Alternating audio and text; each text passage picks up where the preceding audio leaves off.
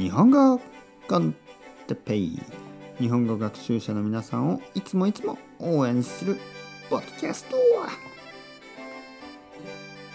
今日は新しいルーティンの作り方について新しいルーティンの作り方。はい皆さんこんにちは。日本語コンテッペイの時間ですね。元気ですか？えー、僕は今日ももちろん元気ですよ。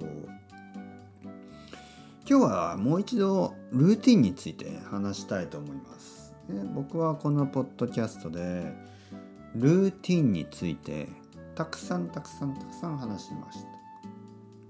でももう一度話します。その理由は僕がルーティンが一番大事だと思っているからですね。僕はルーティンが本当に大事だと思ってます。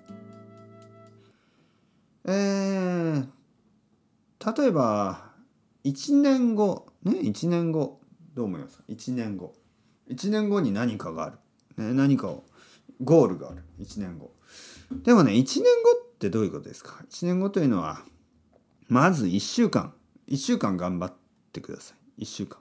1週間が4回ぐらいで1ヶ月。1ヶ月がまあ12回ぐらいで1年、ね、だからやっぱり1週間のルーティンをまず作ることが大事ですね。1週間の素晴らしいルーティンがあればそれをストップしないようにね。それを続ける、ね、そのルーティン素晴らしいルーティンを毎週毎週毎週毎週続けてだいたい50回ぐらい？50週。ね1週間が50回ぐらいあると1年1年になるのかな。だからやっぱりルーティンが大事なんですね。そして新しいルーティンの作り方ですよね。えー、僕はですね例えば例えば皆さん日本語のリスニングをしたい、ね、リスニングをしたい。でそのルーティンの作り方はやっぱりコンビネーションがいいと思います。コンビネーション。例えば毎日仕事に行く時とか。ね車の中でポッドキャストを聞くとか、えー、会社に行きながら電車の中でポッドキャストを聞くとか、えー、散歩をしながらポッドキャストを聞くとか。例えばね毎日散歩をするルーティンがある人は、えー、散歩をしながらポッドキャストを聞くとか。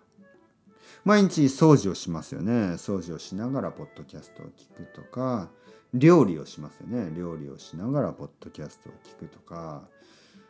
今すでにあるルーティン、ね、もうあるルーティンに新しいルーティンをあのくっつける、ね、 attach する combine する、ね、一緒に、えー、2つのルーティンを一緒にするというのはとてもとてもいい方法ですよね。例えば運動のルーティンね。運動のルーティンもじゃあ例えばお風呂に入る前、ね、シャワーの前に、えー、必ず運動するとかそういう、まあ、シャワーを毎日浴びますよね。だからそういうルーティンとルーティンをまあ一緒にする、ね、それは僕はいい方法だと思います。まあ頑張ってください。それではまた。 Ciao ciao。Hasta luego。またねまたね。またね。